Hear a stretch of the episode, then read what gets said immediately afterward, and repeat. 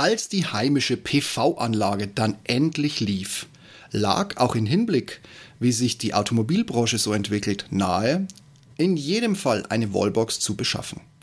Ein E-Auto oder der Plan dafür, den gab's nicht, aber es bot sich an, und sei es nur, um die Wallbox im Internet zu vermarkten.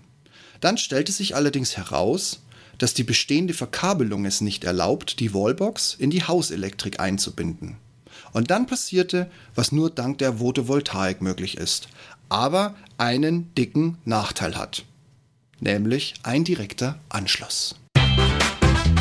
Hallo und herzlich willkommen zum Ich bin noch nicht hier, um beliebt zu sein.com Podcast. Euer Podcast zu den Themen Führung, Fliegen und Technik. Am Puls der Zeit, verständlich auf den Punkt. Mein Name ist Steve Schutzbier und heute geht es um der lange Weg zur eigenen Wallbox und wie das mit der Photovoltaikanlage so läuft. Ich weiß nicht, wie viele Jahre ich immer und immer und immer und immer und immer und immer und immer und immer und immer wieder auf den Sinn einer Photovoltaikanlage auf dem Dach, verbunden mit Solarmodulen für Warmwasser, hingewiesen habe.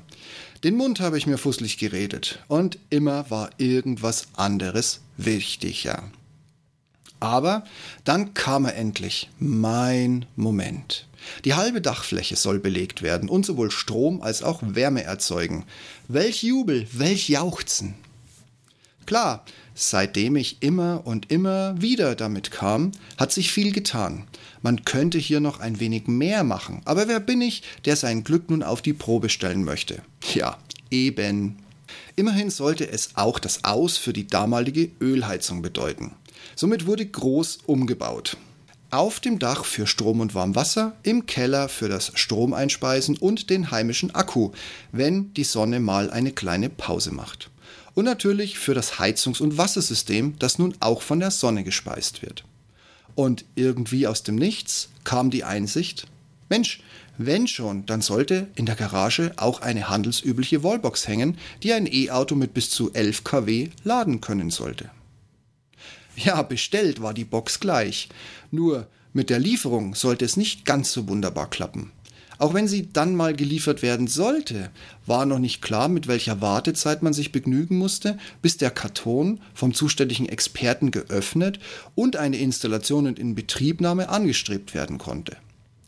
Und so passierte, was auch wieder niemand im Blick hatte. Plötzlich sollte die Familie einen ersten Zuwachs durch ein E-Auto bekommen, während der zweite Wagen dank einer vermuteten Lieferfrist von über einem Jahr noch etwas auf sich warten ließ. Und die Wallbox konnte aufgrund diverser Förderprogramme der Bundesregierung erst nicht bestellt, dann nicht geliefert und zu guter Letzt nicht angeschlossen werden. Wer nämlich viele Wallboxen bezuschusst, hätte sich überlegen müssen, dass dies ja auch ein Konjunkturprogramm für die Elektroinstallateure bietet, was die Kollegen schlagartig für Monate mit Aufträgen von der Straße holt. Und als es Monate später, aber immer noch schneller als die E-Auto 2 Lieferung endlich soweit war, kam der Fluch der alten Elektrik. Es stellte sich mit einer Messung schnell heraus, dass die unter Putz und vor wohl 40 Jahren verlegten Kabel diesem Ladedruck und des dauerhaften Beschusses hoher Volt- und Amperezahlen nicht standhalten würde. Ein verfrühtes Aus der Wallbox, da es schwer sein wird, seiner Brandschutzversicherung eine eventuelle Eigenmontage als Profiwerk unterzujubeln, während die letzten Wände noch lodernd zur Asche zerfallen, muss hier ein zweiter und sicherer Weg gewählt werden. Und der war, dank des Panels auf dem Dach, da. Allerdings auch mit einem gravierenden Nachteil.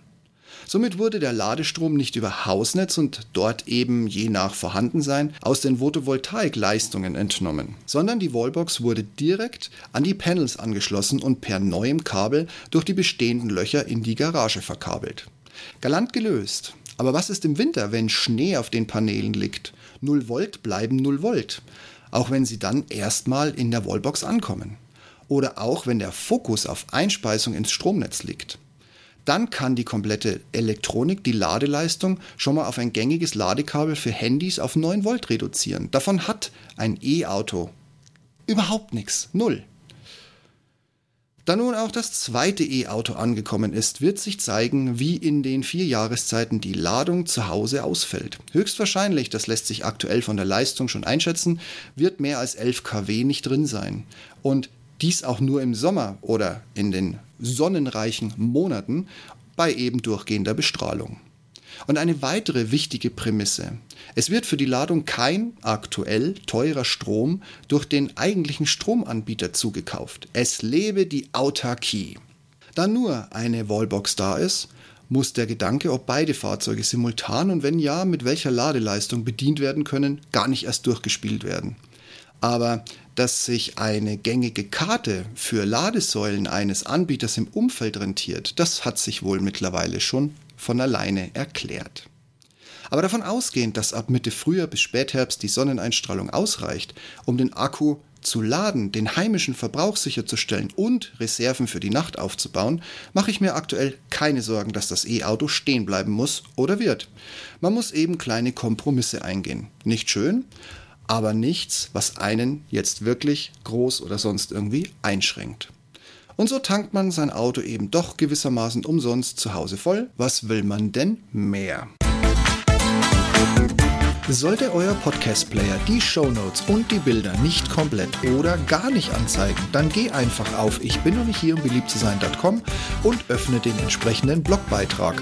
Da habt ihr dann alle Informationen und die zugehörigen Bilder und oder Screenshots in einer Nachlese.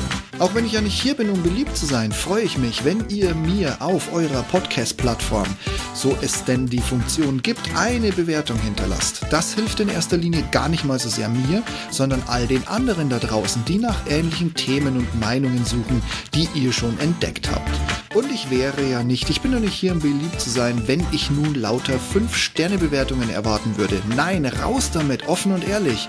Wenn einer damit umgehen kann, dann ich. Und du kannst somit bei künftigen Themen mitsprechen. Ich danke dir vielmals für deine Unterstützung. Und wenn du den Podcast noch nicht abonniert hast, schau mal in die Show Notes. Da findest du für jede Plattform einen Link, um mich ab sofort im kostenfreien Abo zu hören.